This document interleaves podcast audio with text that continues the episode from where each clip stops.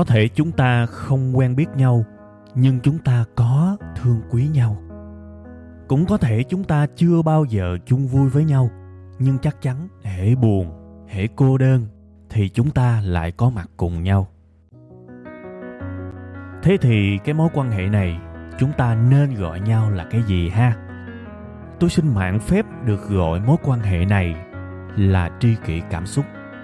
Một tình tri kỷ đặc biệt với kết nối duy nhất là cảm xúc.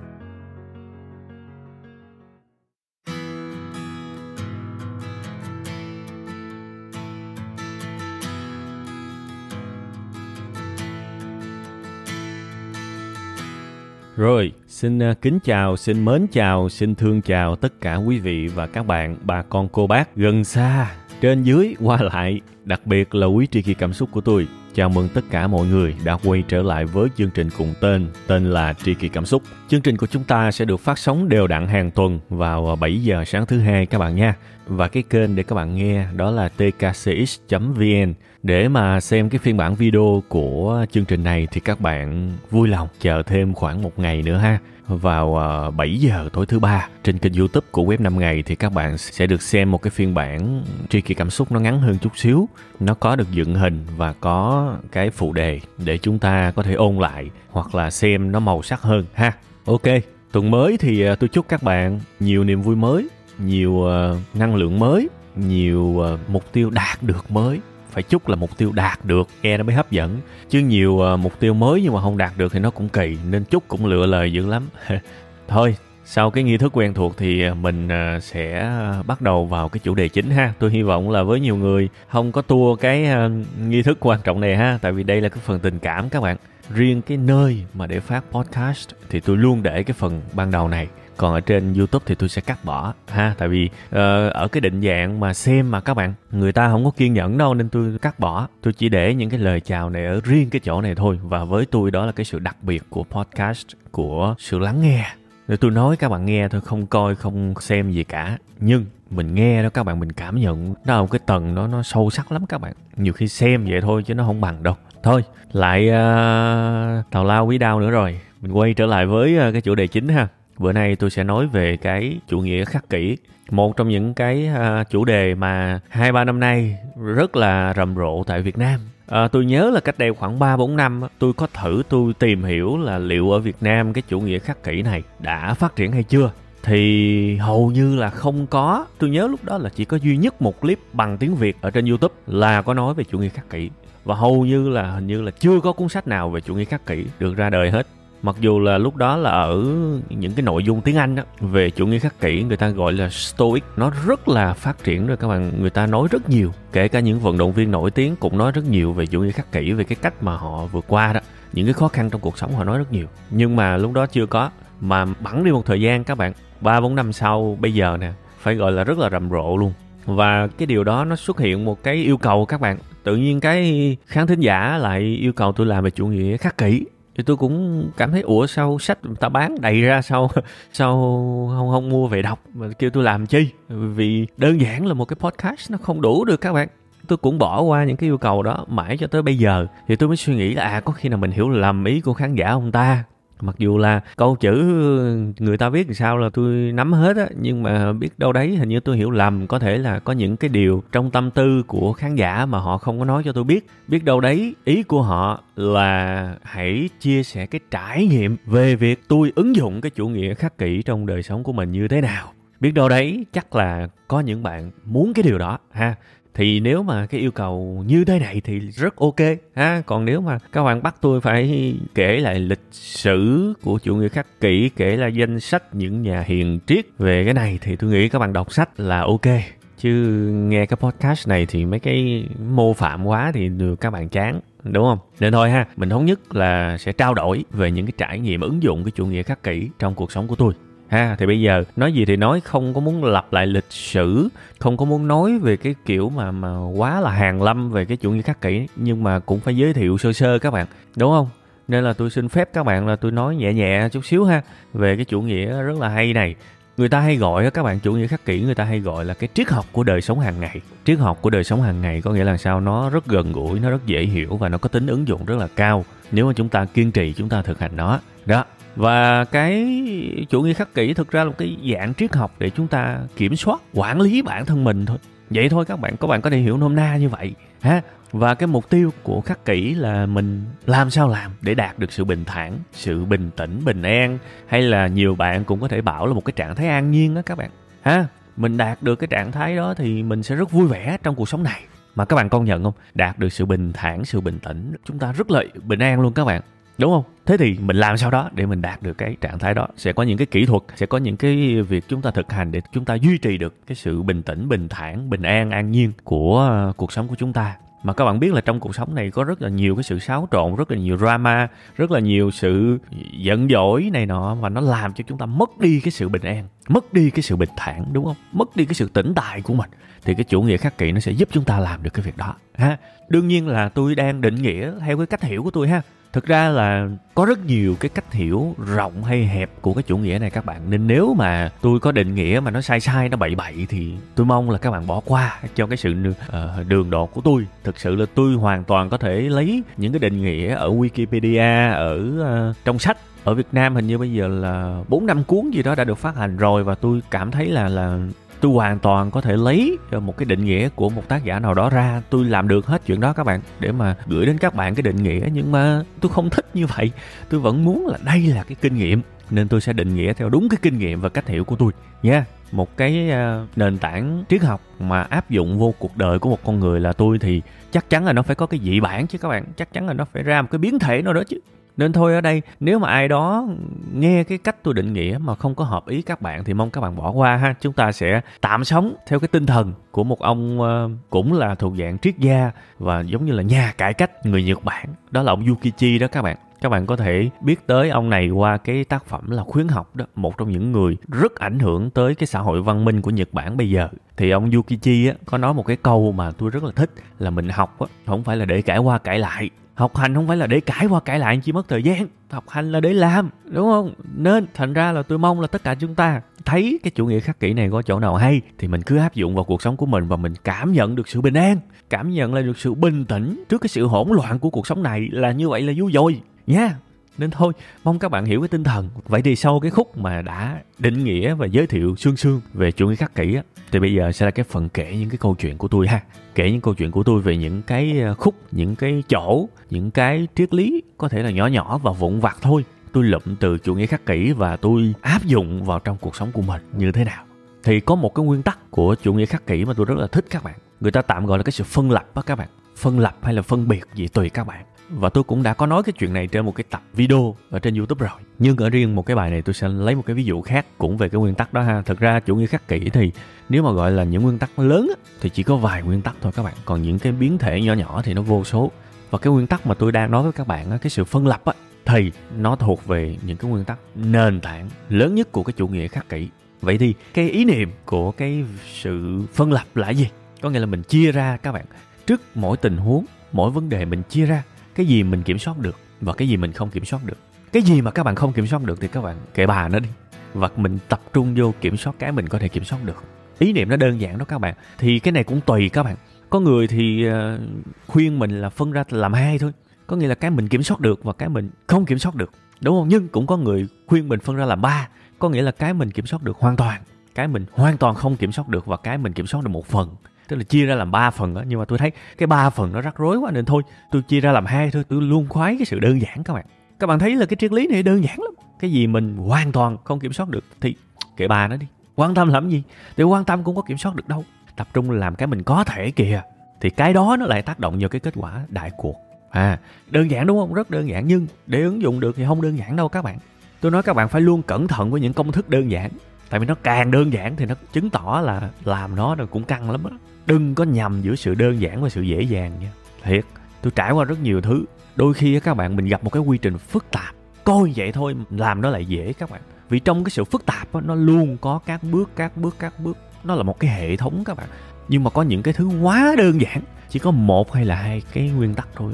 Rất là khó để mình áp dụng tại vì mình không có dữ liệu mình không có cơ sở nào để mà bám vào để mà ứng dụng cả. Nó khó lắm nên là tôi cũng phải nghiên cứu dữ lắm các bạn để có thể hiểu được ít nhất là theo cái quan điểm của tôi về cái việc phân lập này thì bây giờ đây là cái ví dụ chi tiết nè Thí dụ bây giờ trong nhà bạn có một người thân và người thân đó đang chịu áp lực từ công việc đi. Stress cung cực luôn. Người thân đó có thể là vợ, chồng hay là cha mẹ hay là em hay là con cái các bạn tùy. Tóm lại là người này đang làm việc và người này đang gặp rất nhiều những áp lực từ công việc đó. Có thể là áp lực từ sự ganh ghét của đồng nghiệp, áp lực từ lương bổng, áp lực ABC gì đó. Thế thì bây giờ có một cái đề bài cho các bạn. Bây giờ bạn làm sao để bạn giúp người này cải thiện cái tâm trạng đi. Một cái đề bài rất là là thực tế đúng không? Đề bài rất là thực tế thì ăn thua là cái người mà hiểu được một cái triết lý gì đó hay không cái người đó có xài được trong những cái tình huống gần gũi và thực tế này nè thì mới xác định là hiểu chứ bây giờ bạn có nói là vanh vách bạn không xài được thì không, không tính là hiểu vậy thì trong cái tình huống này làm sao đây mình có thể ứng dụng cái sự phân lập nha bây giờ ai mà sống theo cái bản năng thường thường các bạn, dễ làm người ta phật ý trong những tình huống này lắm. Bạn có thể dùng một cái sự áp chế nào đó, bạn bảo là thôi, làm được không được thôi nghĩ ví dụ vậy. Câu chuyện nó không đơn giản như vậy các bạn. Đúng không? Câu chuyện nó không đơn giản như vậy đâu. Có thể cái người mà đang gặp stress vì công việc á, ngày nào họ cũng nghĩ về chuyện nghỉ việc đó các bạn. Không cần tới lượt các bạn nhắc đâu. Nhưng mà vì một cái lý do gì đó, họ không nghĩ được. Và bạn, nhiều khi bạn không biết cái lý do tại sao họ không nghĩ được nên bạn có thể dùng cái sự ác chế, trời sao cứ đâm đầu vào chỗ khổ vậy? Làm được, thôi nghĩ no, không được. Cái đó bạn nói với người lạ thì có thể ok, nhưng với người thân thì nó nó nó không được các bạn. Mình phải tiếp cận một cái góc nhìn, nó sâu sắc hơn nhờ cái chủ nghĩa khắc kỷ. Tôi nói các bạn thể hiện thì rất dễ, nhưng yêu thương thì khó lắm. Nhiều khi chúng ta nói ra một cái quan điểm của mình đó, nó chỉ là thể hiện thôi mà chúng ta nhầm với yêu thương. Yêu thương nó cần trí tuệ, nó cần suy nghĩ dữ lắm các bạn thì bây giờ tôi thử phân tích cách để chúng ta yêu thương, chúng ta đồng cảm, chúng ta có thể giúp phần nào đó cải thiện cái tâm trạng của người nhà của mình ha. Thì bây giờ mình liệt kê ra đi, những gì mà cỡ nào mình cũng không thể nào kiểm soát được là gì? Thứ nhất là cái môi trường ở cái công ty, cái môi trường làm việc mà người thân của mình đang gặp phải, mình không cải thiện được. Nó có thể đối xử tốt, đối xử xấu tùy ngày với người thân của mình. Đúng không? Mình không kiểm soát được. Rồi, cho vô cột, không kiểm soát rồi, mình có thể bảo là tại sao em hay là anh không nghĩ quách đi? Cái ý định nghĩ hay là không nghĩ đó là hoàn toàn thuộc về người khác. Mà cái gì hoàn toàn sở hữu của người khác thì quên đi, cho vô cái cột không kiểm soát. Vì các bạn thử mà xem, các bạn khuyên người ta nghĩ đi. Bạn coi thử coi người ta có nghĩ không? Chẳng thà bạn đừng khuyên mà có khuyên người ta cũng không nghĩ đâu. Đúng không? Đó là cái thứ hai. Cái thứ ba, đó là cái nỗi buồn của người ta đó ví dụ vợ, chồng hay là cha mẹ các bạn ở trong một cái môi trường quá căng thẳng về cứ buồn hoài. Bạn không thể nào bảo là đừng buồn nữa. No đương nhiên là cái nỗi buồn của những người xung quanh có thể tác động lên tới tâm trạng của các bạn chứ, nhưng mà không cải thiện được, không có cách nào cải thiện được. Thì đưa vô cái cột không kiểm soát được. Các bạn thấy tôi kể các bạn ba điều. Thực ra, nếu các bạn yêu thương người thân của mình, nếu các bạn suy nghĩ thực sự về chuyện này, thì bạn có thể hoàn toàn kể ra được 10 điều 20 điều rất bình thường các bạn. Và tất cả những điều này kệ bà nó đi vì bạn không có cái quyền lực nào với cái đó hết. Bạn cứ thử thay đổi những điều này coi. Đố bạn thay đổi được. Bạn chỉ thu lại sự thất vọng thôi. Bỏ đi. Nha, bây giờ mình quay trở lại cái mà mình có thể làm ở cái cột bên cạnh. Suy nghĩ thử coi, cái mình có thể làm đầu tiên là giữ cho mình bình tĩnh. Vì mình không bình tĩnh thì mình giúp được ai? Nên nếu ai đó đang thiền mỗi ngày, hãy tiếp tục thiền. Nếu ai đó đang thực hành chủ nghĩa khắc kỷ, hàng ngày hãy tiếp tục thực hành. Nếu ai đó ngủ đủ hàng ngày, hãy tiếp tục chăm sóc sức khỏe của mình cẩn thận hơn với sức khỏe và tinh thần của mình. Vì bạn không thể nào cho cái thứ bạn không muốn được. Nên đầu tiên là bản thân mình phải bình an. Và các bạn biết là cái năng lượng tích cực là nó có thật nha. Năng lượng tích cực và năng lượng tiêu cực là nó có thật. Bạn chỉ cần ở gần một người tiêu cực thôi, họ không cần nói cái gì cả. Tự nhiên bạn cảm nhận được. Thưa quý vị và các bạn, con người là một sinh vật mà cảm nhận những cái tầng sóng đó là rất là tuyệt vời luôn á. Không phải cái gì giác quan của các bạn cảm nhận được thì nó mới là sự thật đâu. Rất nhiều thứ bạn không nghe được đâu có những tần số âm thanh bạn không nghe được đâu. Có những cái thứ bạn không nhìn thấy được đâu. Ví dụ như sóng điện thoại, đố bạn nhìn thấy. Có những thứ bạn không ngửi được đâu, nhưng bạn cảm nhận được. Đó là những cái tần sóng đó các bạn. Nên nếu mình mà bình an, thì biết đâu đấy cái năng lượng bình an của mình nó tỏa ra bên ngoài. Cái người đang tiêu cực, họ cảm nhận được. Và chỉ cần như thế thôi là họ đã có một cái sự cân bằng và giảm bớt nào đó cái sự tiêu cực trong họ rồi các bạn thấy không? Nên ở cái cột mà mình có thể làm gì? Tôi lại bắt đầu cái việc mình phải bình an trước. Mình bình an không phải là ích kỷ mà mình bình an đang vừa giúp mình và vừa giúp người khác. Đúng không? Đó là cái thứ nhất. Cái thứ hai, mình có thể làm được gì? Mình có thể ôm dỗ dỗ dai của cái người thân của mình. Được chứ? Đó là cái mình có thể làm. Bây giờ có giúp được hay không thì mình không biết nhưng đó là cái mình có thể làm và mình có một cái niềm tin nào đó sẽ tăng lên được vài phần trăm trong cái việc cải thiện tâm trạng của cái người đang buồn kia. Đó là cái thứ hai, đúng không? Cái thứ ba, suy nghĩ, ví dụ, cái người mà đang buồn là mẹ của bạn đi. Dạo này bạn thấy mẹ bạn hay là ba bạn hay là cô, dì, chú, bác của các bạn hay là ông bà của các bạn đang mất ngủ? Thì bây giờ mình suy nghĩ coi, mình có thể làm gì để để giúp đỡ một cách tinh tế cha mẹ, ông bà của mình mà không có khuyên, không có kêu là ông, phải làm cái này bà, phải làm cái kia, cha, phải làm cái nọ nô không có khuyên vì cái quyết định của người ta nó luôn phải nằm ở cái cột mình không có quyền lực. Người ta xa đà vào cái trouble, cái rắc rối đó, rõ ràng cái quyết định của họ là nó nằm ở đó rồi, mà không thay đổi được đâu. Phải quên đi, bởi vì mình viết ra hai cột là như vậy để có những cái thứ mình đừng bao giờ đụng vào. Ở bên cái cột mình không làm được gì. Kệ bà đó, đừng đụng vào. Đụng vào không được thế là bây giờ mình suy nghĩ coi, ở cái cột mà có thể làm gì á, mình có thể suy nghĩ đó à cha mẹ mình đang mất ngủ chẳng hạn, đúng không? Hay là mình có thể đề nghị là mẹ ơi, hay là ba ơi, hay là ông ơi, bà ơi. Con thấy ông bà tối hay khó ngủ, nên ông ấy đưa con cái điện thoại, con cài cho mấy cái phần mềm mà nghe nhạc thiền á, ban đêm đó, để nghe thử coi coi coi có hiệu quả dễ ngủ không. Đó, thí dụ vậy. Hiệu quả hay không tôi không biết, nhưng à tôi đang phát ra sự quan tâm và người ta cảm nhận được đương nhiên đây không phải là cái thuốc tiên, thuốc thần các bạn. Không phải đơn giản một cái hành động này có thể làm cho người ta vui cả ngày, người ta quên mất đau khổ của người ta đâu nhưng mình ý thức được cái sự có hạn của mình mình làm được nhiều hay nhiều. Ít ra mình cố gắng. Và nếu hàng ngày hàng ngày mình làm những thứ nhỏ nhỏ nhỏ nhỏ nhỏ nhỏ này, ai biết được kết quả nó tới đâu, đúng không? Đó cái sự vi diệu của chủ nghĩa khắc kỷ mà tôi áp dụng được vòng vòng cuộc sống này là như thế thôi. Trong cái việc tôi làm video cũng vậy các bạn. Bao nhiêu người xem tôi không kiểm soát được, tôi không kiểm soát được các bạn nói đúng hơn là tôi có kiểm soát được, nhưng với điều kiện là tôi phải đánh đổi. Tôi phải làm những cái chủ đề rất là sốc. 10 cách chữa ung thư, có thể bạn chưa biết. Bảo đảm view cao, nhưng nó đánh đổi đạo đức các bạn. Hay là cách ăn thịt thoải mái, mà vẫn giảm cân. View cao chắc luôn, nhưng nó đánh đổi đạo đức các bạn. Làm những thứ mà có giá trị, đàng hoàng, tử tế. Làm những thứ mà có giá trị, ít nhất là theo quan điểm của tôi nha. Khó mà view cao lắm. Nó phải thuộc về giải trí, nó phải thuộc về thời sự, nó phải thuộc về giật gân. Vì đó cái tính thị trường nó là như vậy rồi xác định làm về học hành giáo dục là view không bao giờ cao. Giống như các bạn thấy những cái kênh khoa giáo ở trên TV cái rating của nó không bao giờ bằng những cái kênh mà giải trí. Phải chấp nhận chuyện đó thôi. Thế thì bây giờ mình đang nhìn ở cái góc độ là tôi đang làm video về chuyện học hành, thì cái view có thể cao, có thể thấp, đúng không? Thường là nó nó sẽ bình thường. Ở cái cột mà không kiểm soát được á, tôi để chữ view trong đó. Thế thì cái tiếp theo là gì? Bình luận ác ý. Mình cũng không kiểm soát được các bạn. Tốt hơn hết là cho nó đi luôn đi đừng quan tâm, tại vì mình quan tâm những cái đó. Có 100 cái bình luận tốt và một hai cái bình luận ác ý. Mình quan tâm cái này nó quá ư là mất cân bằng và mình không thay đổi được cái góc nhìn của những người đó. Đừng quan tâm rồi cái chủ đề này có hot hay không. Cái chủ đề trong nội bộ của cái việc học hành đó. Ví dụ tôi lên một cái clip mà tôi rất yêu thích, cách để yêu thích công việc của mình. Tôi rất thích các bạn. Boss lên rất ít người xem. Đúng không? Thế thì cái chủ đề mà tôi cảm thấy hay như vậy, đôi khi người ta không thèm xem nên cái chủ đề sẽ được ai đó yêu thích, cái sự quyết định chủ đề đó thành công hay không, tôi cũng để ở bên cái cột là tôi không có quyền lực nào để kiểm soát những cái điều đó hết.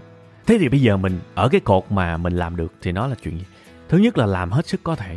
Tôi có một cái bộ tiêu chí và tất cả video hay là podcast của tôi đều phải đạt được cái tiêu chí đó. Nó phải cảm xúc, nó phải thật, nó phải thực tiễn. Cho dù là nó thực tiễn với ít người, nhưng nó phải thực tiễn. Và tôi pass hết mấy cái đó, tôi đạt được mấy cái đó, tôi rất vui đó tôi tập trung vào những gì mình có thể làm được, cái cột mình có thể làm được rất quan trọng, đúng không? Rồi minh họa nó phải rõ ràng. Cái hình minh họa ở trên những cái video của tôi đó, nó phải rõ ràng. Nó không được khó hiểu, nếu khó hiểu là làm lại hết. Đó là cách để mình chiến đấu cho cái chất lượng mà mình có thể kiểm soát. Rồi nhạc là cái mình có thể kiểm soát. Âm nhạc trong từng clip đó, đúng không? Cái phong thái của mình, cái bài này mình nên giảng vui, bài này mình nên giảng cảm xúc, bài này mình nên giảng hùng hồn như thế nào. Đó là cái mình có thể chọn được tôi chỉ tập trung những gì tôi có thể làm được thôi các bạn. Còn một khi mà tôi xong rồi, tôi thu xong, dựng phim xong, up lên xong rồi thì ý trời, thiệt, không quan tâm luôn các bạn. Và nó làm tôi bình an hơn rất nhiều. Bây giờ cái clip đó có vài triệu view thì tôi cũng không quá vui. Tôi không quá vui các bạn. Và cho dù nó có thấp lè tè, tôi cũng không quá buồn. Và tôi đã chỉ các bạn rồi dù thành công hay thất bại thì hãy quên đi, hướng tới cái tiếp theo. Cái sự bình thản của mình rất là quan trọng mình vui quá nó cũng mất đi sự bình thản, mà mình buồn quá nó cũng mất đi sự bình thản. Mình phải vui đúng cái hàm lượng của nó thôi. Nếu mình sai thì mình rút kinh nghiệm, ok. Nếu mình vui thì ok, vui lúc đó, rồi xong. Tiếp tục, chứ đâu thể làm lại được các bạn. Mà nói tới cái khúc này, bắt đầu tôi vừa nhận ra một cái sự thật đau lòng các bạn, là cái đồng hồ ở trên cái ờ, phần mềm thu âm là nó 27 phút bà nó rồi. Chắc là cắt lại thì cũng cả hai chục phút á. Cha hồi đầu tính nói hai cái ờ, tính nói hai cái điều các bạn nói hăng quá quên nhìn đồng hồ luôn. Hồi đầu tôi tính nói là hai cái nguyên tắc. Nguyên tắc thứ nhất là phân lập. Nguyên tắc thứ hai là tưởng tượng tiêu cực á, trong cái chủ nghĩa khắc kỷ mà rồi xong nói hăng quá rồi bây giờ dứt thêm cái điều thứ hai nữa, chắc nó phải 50 phút quá nên thôi ha. Chắc tôi hẹn các bạn ở cái tập sau quá. Ở một tập nào đó đi ha, chứ để một chủ đề mà nó nó liền nhau hai tập quá thì nhiều khi nghe cũng chán. Nên thôi, cho tôi nợ các bạn cái à, thủ thuật về cái cách mà mà tưởng tượng tiêu cực trong chủ nghĩa khắc kỷ đi ha. Sorry các bạn biết lỗi là hăng quá các bạn hăng quá. Thôi trước khi mà kết cái bài này tôi lấy thêm một ví dụ nhỏ nữa đi ha. Một cái ví dụ mà chúng ta thường thấy uh, rất là nhiều trong những cuộc thi đó. Giả sử các bạn thi một cuộc chạy đua đi. Cái ví dụ này tôi thấy rất nhiều người làm nội dung về chủ nghĩa khắc kỷ hay sử dụng. Và tôi cũng rất là đồng điệu với cái này nên các bạn cho tôi lấy cái ví dụ này ha. Cuộc đua đi chạy bộ đi điền kinh đó. 10 người thi và lấy kết quả là ba người, nhất nhì ba, đúng không? Thế thì cái kịch bản đau khổ hay là vui mừng là có thể thấy đó. Sẽ có ba người vui và có bảy người buồn, đúng không? Chắc chắn sẽ có khoảng 7 người rớt. Khoảng đó thôi, đương nhiên là mình bỏ qua những cái trường hợp ngoại lệ mà mang tính hy hữu ha. Ví dụ như hai người về cùng một vị trí thì thôi, bỏ ha. Mình lấy như thông thường thôi các bạn. Thì à, sẽ có bảy người buồn. Bảy người có thể thất vọng nếu mà họ quá kỳ vọng vào cái kết quả đúng không? Vậy thì ai mà rành về chủ nghĩa khắc kỷ, hoàn toàn có cách để trút bỏ đau khổ, bất kể là bạn thắng hay thua. Vẫn là hai cột thôi. Cái gì mình kiểm soát được, cái gì mình không kiểm soát được. Cái trình độ của đối thủ, mình kiểm soát được hay không? Không. Biết đâu đấy có người giỏi hơn mình. Không kiểm soát được. Kệ bà đi, cho bạn còn không kiểm soát được. Thứ hạng có kiểm soát được hay không? Không kiểm soát được. Đây là cuộc thi mà làm sao chắc? Nên đừng quan tâm thứ hạng luôn. Thực sự, nó giải phóng cái tinh thần của các bạn ghê lắm. Bạn vẫn giữ được sự bình thản hãy nhớ cái mục tiêu là sự bình thản, sự bình tĩnh, sự an nhiên. Đúng không? Thứ hạng bỏ qua đi. Bây giờ mình quay trở lại nè, với những cái giá trị nội tại, những cái mà mình có thể kiểm soát được. Thì bây giờ bên phải là gì? Luyện tập đầy đủ. Một ngày cần chạy bao nhiêu luyện tập phải hoàn thành. Mục tiêu, cái thành tích mà mình đặt ra, chạy một ngàn mét bao nhiêu đó thời gian đó, hàng ngày mình phải đạt được. Đó là cái đáng để theo đuổi, đúng không? Nếu mà bạn đặt một cái thành tích ví dụ như là chạy một uh, ngàn mét trong vòng 3 phút đi bạn đặt cái thành tích đó cho bản thân bạn và bạn biết là bạn làm được và bạn đã làm được thì thực ra bạn sẽ vui bạn sẽ rất là vui vui một cách sâu sắc và bình thản khi bạn đạt được cái thành tích là 3 phút đó. Bất kể bạn về thứ 8, thứ 9 bạn vẫn vui vì bạn đã đạt được cái mục tiêu bạn đề ra mục tiêu đó dính với bạn. Thế thì bạn sẽ sống được ở một cái trạng thái rất là thú vị đôi khi bạn thua mà bạn vẫn vui vì có nhiều cái bạn không kiểm soát được đâu. Bạn ok, cho bạn giỏi á. Nhưng bạn gặp ngôi sao đỉnh cao, sao bạn chơi lại? Đúng không? Bây giờ giống như là bạn đi đá banh đi. Mà bạn đá với dân chuyên nghiệp là bạn thua cái chắc. Tôi khẳng định luôn, bạn đá 100 trận, bạn thua hết trăm trận. Không lẽ trăm lần bạn buồn à? No, bạn phải có những cái giá trị, những cái mà bạn tập trung vào và cái đó thuộc về bạn có thể kiểm soát. Ví dụ, ghi được một bàn vào lưới của đội mạnh là vui. Vì họ quá mạnh hơn so với mình mà bạn thắng họ kiểu gì? Và nếu bạn ghi được hai bàn thì bạn sẽ rất vui mình phải biết mình chứ các bạn. Đừng có sống trên mây. Ví dụ bây giờ cái công ty của bạn nhỏ xíu, bạn đeo, bạn đòi cạnh tranh với thế giới di động. Thế thì thế giới di động đập cho bạn tan nát. Không lẽ bạn buồn? Kỳ đúng không? Hay là bây giờ bạn là một người chạy xe ôm bình thường, bạn nói là tôi sẽ cạnh tranh và chiến thắng được cái công ty Grab, hay là công ty ờ, B hay là công ty Gojek. Họ đập cho bạn tan nát. Bạn phải biết thực lực của mình chứ.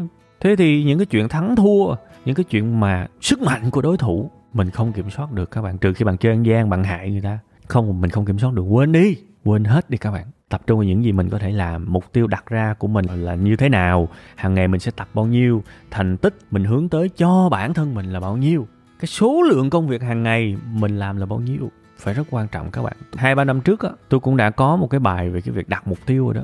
Bạn đừng có đặt mục tiêu là hai, ba năm nữa mình sẽ trở thành một ngôi sao trên youtube, hay là một giám đốc thành công, hay là abc bạn không kiểm soát được cái đó đâu nhưng tại sao bạn không đặt mục tiêu vào những gì bạn có thể làm hàng ngày? 8 giờ tới 9 giờ bạn làm được cái gì? Bạn nên đặt mục tiêu đó, đặt những gì trong tầm tay mình đó. Và mình làm được những cái điều trong tầm tay thế mà nó lại giúp các bạn đạt được những cái mục tiêu mà nhiều khi bạn không ngờ tới luôn còn chạy trong những thứ cao xa mà không có cái dính líu gì tới cái con người của mình đó thì vô phương các bạn không được đâu.